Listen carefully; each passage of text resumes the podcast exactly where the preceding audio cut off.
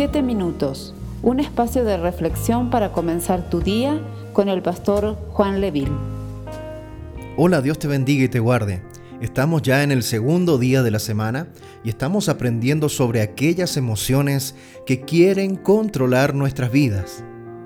El día de ayer hicimos una breve introducción respecto al contexto en el cual queremos hablar y hoy comenzaremos ya a tocar algunas de estas emociones que quieren controlarnos.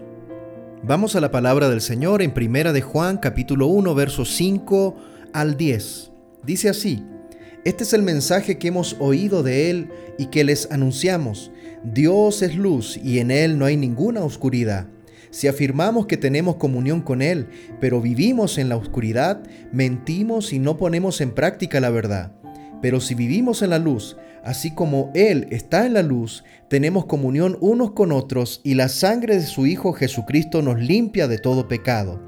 Si afirmamos que no tenemos pecado, nos engañamos a nosotros mismos y no tenemos la verdad.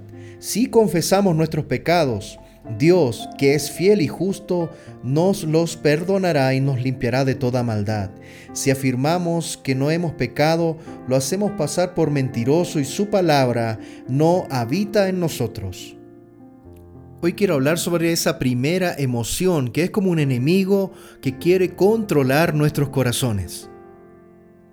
Esta emoción es la culpa y es el resultado de haber hecho algo que percibimos como incorrecto el mensaje de un corazón cargado de culpa es sentir que está debiendo algo. La culpa viene cuando hemos cometido un error, cuando percibimos que lo que hemos hecho es incorrecto y no solamente nos sentimos mal delante de Dios, sino que también nos sentimos en deuda con aquellas personas que han sido afectadas por mis malas decisiones.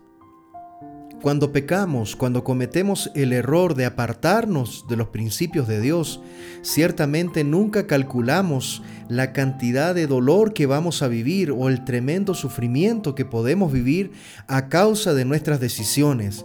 Muchas veces las consecuencias de nuestro pecado llegan a ser desastrosas no solamente para nosotros, sino que también para las personas que están cerca de nosotros, principalmente nuestras familias.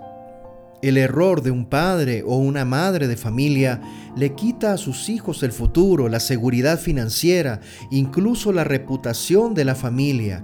Los hijos sufren. Hay momentos que ya no van a volver a experimentar, como las navidades, las tradiciones, los cumpleaños. Seguramente los podrán celebrar, pero no va a ser de la misma manera que cuando la familia está unida. Se pierde la seguridad emocional, la seguridad espiritual, la seguridad financiera. La familia queda por el suelo cuando tomamos malas decisiones. Ciertamente yo hasta el día de hoy no conozco a ninguna persona que cuando vaya a pecar sienta repulsión por el pecado. Si hay uno de los méritos que podríamos decir de Satanás es que envuelve al pecado en un muy hermoso paquete llamado tentación. Esta condición provoca en el ser humano la sensación de que en una primera instancia está haciendo lo correcto y está ganando con las malas decisiones.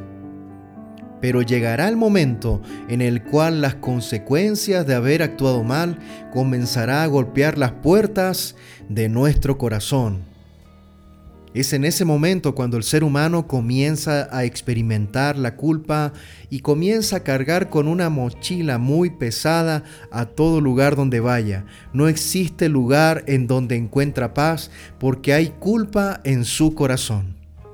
Es ahí donde nace la sensación de una deuda, una deuda que tiene que ser pagada, una deuda que tiene que ser cancelada.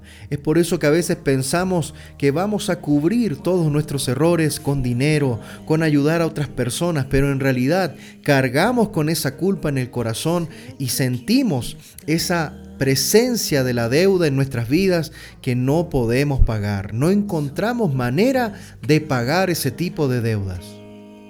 ¿Cómo entonces puedo cancelar esa culpa? La respuesta viene a través de Primera de Juan, capítulo 1, verso 9. Si confesamos nuestros pecados, Él es fiel y justo para perdonar nuestros pecados y limpiarnos de toda maldad. Hay algo que usted y yo debemos entender en este día. La confesión tiene el poder de romper el ciclo del pecado. Cada vez que usted dobla sus rodillas y clama al Señor y pide perdón y confiesa sus pecados y se aparta de ellos, ciertamente tendrá poder sobre aquel sentimiento que quiere someter su corazón. El efecto completo de esta aplicación sucede cuando confesamos nuestros pecados, primeramente a Dios y en segundo lugar acercarnos a aquellas personas a las cuales con nuestras malas decisiones hemos dañado. Las personas que experimentan el sentimiento de culpa suelen ser reincidentes. Mientras llevas un secreto, mientras trates de calmar tu conciencia, diciéndole a Dios cuánto lo sientes, te estás preparando para repetir el pasado. Sin embargo, si comienzas a confesar tus pecados a las personas contra las cuales pecaste, lo más probable es que no vuelvas a cometer esos pecados otra vez. Confiesa entonces al Señor y confiesa también a los demás y vas a eliminar a este enemigo de tu corazón, vas a eliminar a este sentimiento de culpa que quiere controlar tu corazón. Te hago una pregunta en esta mañana. ¿De qué te sientes culpable? Confiesa en esta mañana tu pecado a Dios y a quien hayas herido. Hazlo hoy día y serás libre de la culpa en el nombre de Jesús. Esperamos ser de bendición para tu vida. Comparte este mensaje con familiares y amigos. Que Dios te bendiga.